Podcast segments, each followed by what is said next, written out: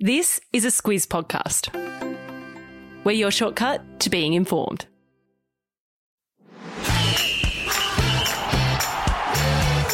Good afternoon. I'm Greg Elliott, and this is Sport Today, a weekday sports news podcast designed to keep you on the ball. And I'm Gemma Ryan. It's Thursday, the 25th of March. In your Sport Today, we preview the final round of the AFLW, and the Soccer World Cup qualifiers are bringing attention to human rights in Qatar. Plus, the Matildas will play Germany in the lead up to the Olympics, and the Olympic torch relay begins in Japan. All right, let's dive in.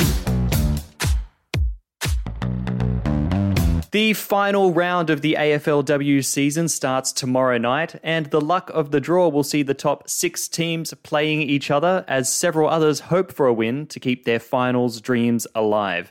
It's a big round, Gem. What's the lowdown? There's a lot of moving parts to this round, Greg, so I'll try and keep it simple, but we also will put a link in the episode notes for those who want more details. Six teams go through to the finals, Greg, and as we head into the last round of the main season, five teams have already secured their spot. Brisbane, Collingwood, Adelaide, Fremantle, and Melbourne.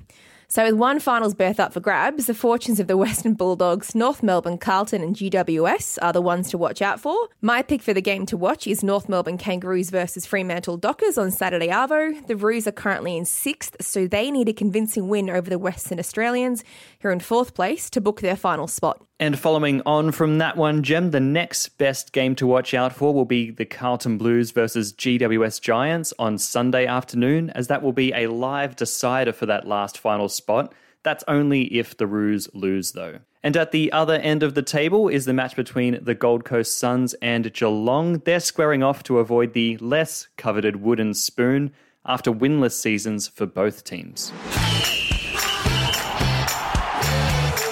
Norway and the Netherlands have used the Soccer World Cup qualifiers this week to draw attention to human rights issues in Qatar ahead of next year's event. This comes off the back of a report last month that found over 6,500 workers have died in Qatar since they won the right to host the World Cup 10 years ago. It's well documented that many immigrant workers in Qatar are exploited, and with all the infrastructure being built for the World Cup, how workers are being treated is increasingly under the microscope.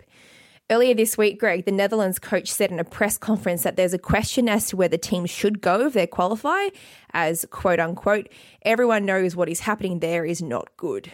He also acknowledged the argument in favour of going, which is that the tournament could bring global attention to the problem. Fast forward to last night, and Norway's players wore t shirts highlighting the human rights issue as well. Facing this pressure, Qatar has made some changes recently to dismantle its labour system, including increasing the minimum wage and ditching laws that required workers to get permission to change jobs or leave the country. But human rights groups say it's not enough, and as the World Cup approaches, this likely won't be the last we hear of these kinds of protests from the global soccer community, Gem. No, I don't think so either. In other soccer news, it was announced overnight that the Matildas will face off against defending Olympic champions Germany in a friendly match leading up to the Tokyo Games. It's the first match for the Aussie squad since qualifying for the Olympics a year ago, but only players already based overseas will be allowed to take part, Gem. And that's down to Football Australia's safety protocols for COVID 19, of course. Luckily for the Matildas, a large portion of the team are already based internationally, with many playing in the UK or Europe already. It'll be the first match for new coach Tony Gustafsson too, who says he's thrilled to have the team come together to play, especially as they'll be playing a team of the calibre of Germany as part of Australia's Olympics preparation. He's also said he's hoping to secure more matches like this for the squad. And while we don't yet know who'll be playing against Germany, we do know that informed captain Sam Kerr, currently playing for Chelsea, will be leading the team. The match will take place at Brita Arena in southwest Germany on Saturday, the 10th of April, and fans here in Australia will be able to catch the game just after midnight live on Kayo. The Matildas haven't met Germany in a match since their 2 all draw back at the 2016 Rio Olympics. I reckon they'd be pretty excited for that one, eh, Greg? Should be a cracker. One year later than originally planned, the Olympics torch relay got underway today in Fukushima, Japan. The relay will follow a circuit around the whole country, but as you might imagine, Gem, it's not going to be quite as normal or without its challenges. Yep, it'll pass through all 47 prefectures or districts, including past landmarks like Mount Fuji. There's 10,000 runners scheduled to take part, and small crowds of spectators will be able to line the street. But no one's allowed to cheer or attend today's launch ceremony. Some runners have already dropped out, and if too many people turn up, they'll suspend parts of the relay. The organisers are hoping that despite all this, the relay will bring the Olympic spirit to its people and connect locals to the event, where there has been some mixed sentiments leading up to the Games in July, obviously thanks to coronavirus. The flame was lit in Olympia in Greece last March before the pandemic hit worldwide, and the flame has been on display in Japan ever since. The relay will run for 121 days and wrap up, as expected, in Tokyo at the opening ceremony on July 23. Catch This is our daily look at the stuff people are talking about from an epic sporting moment, an obscure sport update, or an event to pop in your calendar. Gemma, in the NRL, it's the grand final rematch tonight Penrith Panthers v Melbourne Storm.